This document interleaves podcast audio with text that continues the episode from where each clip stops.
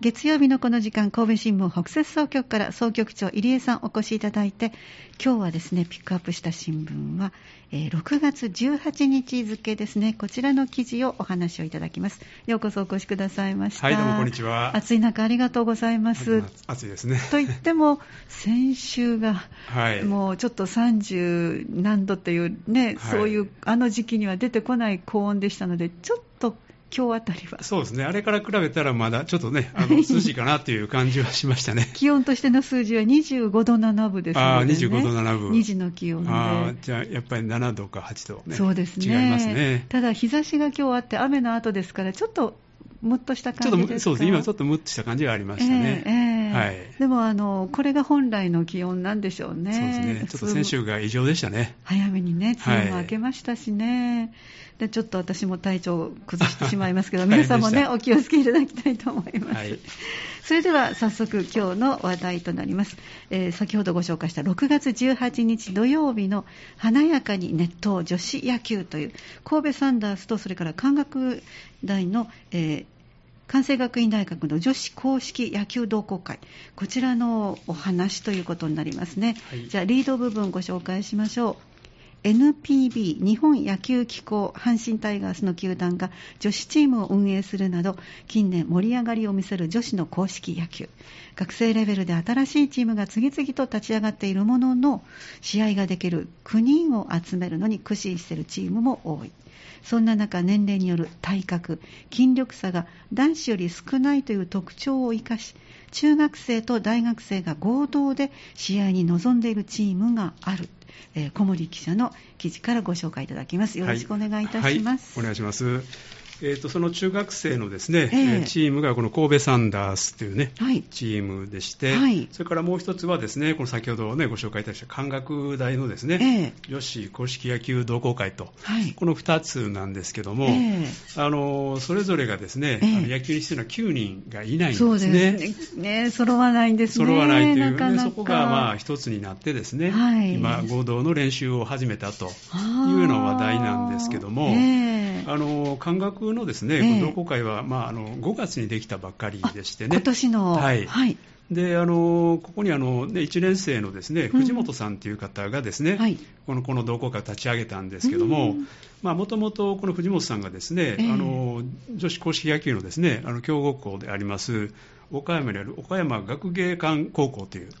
強豪校だったんですか、はい、ここのあの野球のキャプテンをね務めてたんですね。一部員ではなくて、はい、あそうですか、はい、首相を務めたということで。そうなんです、ね、あのこの藤本さん、まあ、そのいた時にですね、えー、あの全国8強のね経験もあるということで、はい、あすごい、まあ、随分本格的にね、えー、野球をされた方なんですけどもあのその方もですね、えー、あのまあ、卒業後にねあの進路が非常にまあ少ないとね、まあ、感じてたんですね、はい、あの大学にまで行って、まあ、野球っていうことを含めてね、なかなかそういう環境が整っていないということで、えー、まあ、あの男子の野球部のマネージャーをするとかね、はい。まあ、そういうことが、まあ、選択肢としてね、限られているということだったんですけども、えー、あのまあ、自分つらだ自分で作ってしまえということで、あなるほど、はい、行動力ありますね。そうですね。まあ、それであの、まあ、5月に、ね、立ち上げたということなんですけども、えーはいあのまあ、今あの、部員さん5人ということで、はい、やはりやっぱり9人にはならない、はい、非常に厳しい状況なんですけども、ね、しかもね、その公式野球の経験者っていうのが、はい、その藤本さんだけなんですって。そうなんですはいであの中にはソフトボールとかね、あのよく似た競技の方もいらっしゃるそうなんで、はい。はい、球技はされていた、はい、あなるほど。けれども、野球公式野球をやってた人はいないというね、はい、ことで、まあ、そういうところでいうと、まあ、非常に練習もね、あの難しいなということですよね。で、片やですね、えあの神戸サンダースの方ですけども、え、これは2年前にですね、はい、あの女子の,、まあ、あのチームを、まあ、作る作ったということで、もともと男子の、ね、チームはあったんですけども、ね。あのまあ、女子の選手の活躍の場をね、はい、広げたいということで、そういう思いでですね作られたようなんですけども、はいあのその清水監督さんという方がですね、えー、あのそういうことを、まあ、女子が、まあ、気軽にプレーができる場そういうのが非常に少ないということをね、うんはい、お感じになって作られたんですけども、まあ、それでも今、6人の方がね、あここもやっぱり少ないんですよね、9人にはなってなくて、はい、でまあ、そういう環境を求めて、大阪からもですね、うん、あの通っている方もいらっしゃるということなんですけども、はいまあ、いずれにしてもですねあのどちらのチームもやはりあの人数にはですねあの9人足りてないということで、非常にですねその辺では練習がしにくい環境にあったんですけども、えーえー、あのまあ、感覚のですね、その藤本さんの方からですね、インスタにですね、はい、あのメンバーを紹介あの募集したところね、はい、5月の末に神戸サンダースからですね、えまあ、一緒に活動しませんかと。というような、まあ、あのラブコールがあったそうなんですね。あそうなんですね、はい、やっぱり SNS っていうので、たくさんの方の目に留まるわけですね。はい、でそれでそれ、それに、ね、反応していただいたということでですね、あのまあ、清水監督、あの神戸サンダースの方の監督もですね、はいえ。まあ、いろいろそのインスタとか、まあ、情報発信にですね力を入れておってですね、はい、でまたまたまそういうことで、まあ、知り合ってですね、うん、であの、まあ、定期的に活動してみようということで、うん、まあ、お話がですね、はい、あのトントン拍子に進んでいたと。ということなんですね。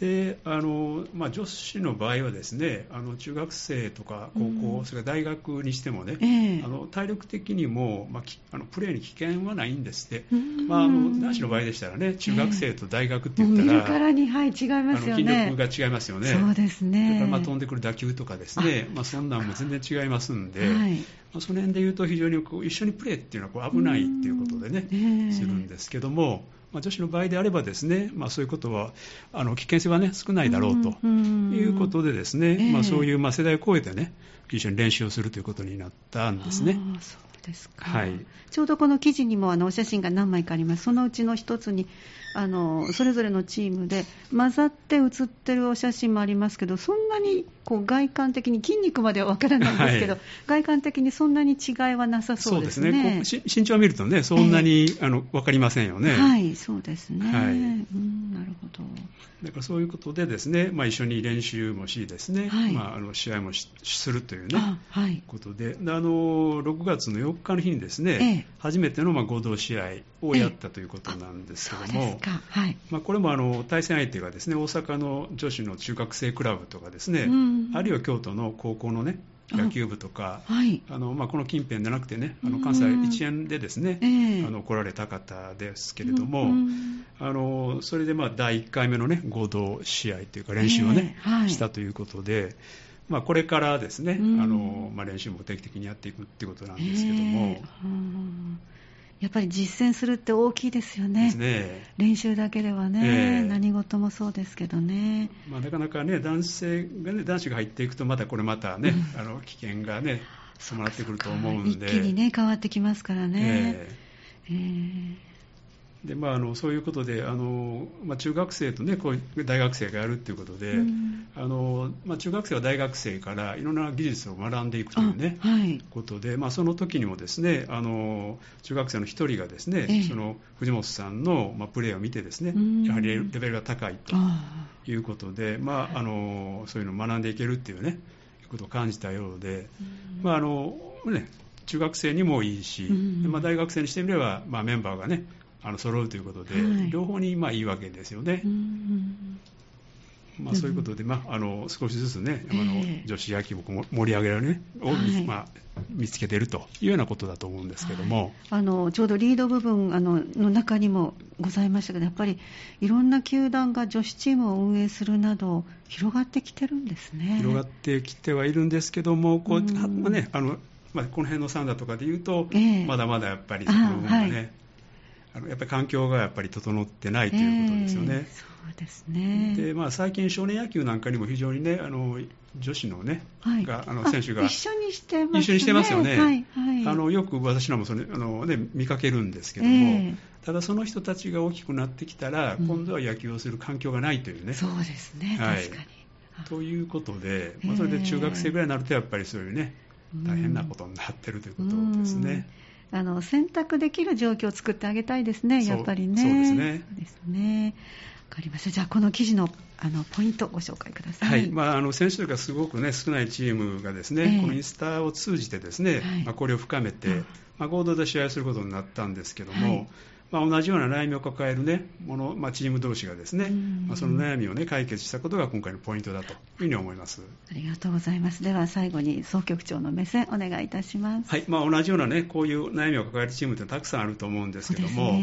まあ、こういう使命を見て、まあ、少しでもですね交流の場が広くなればですねいいなと思います。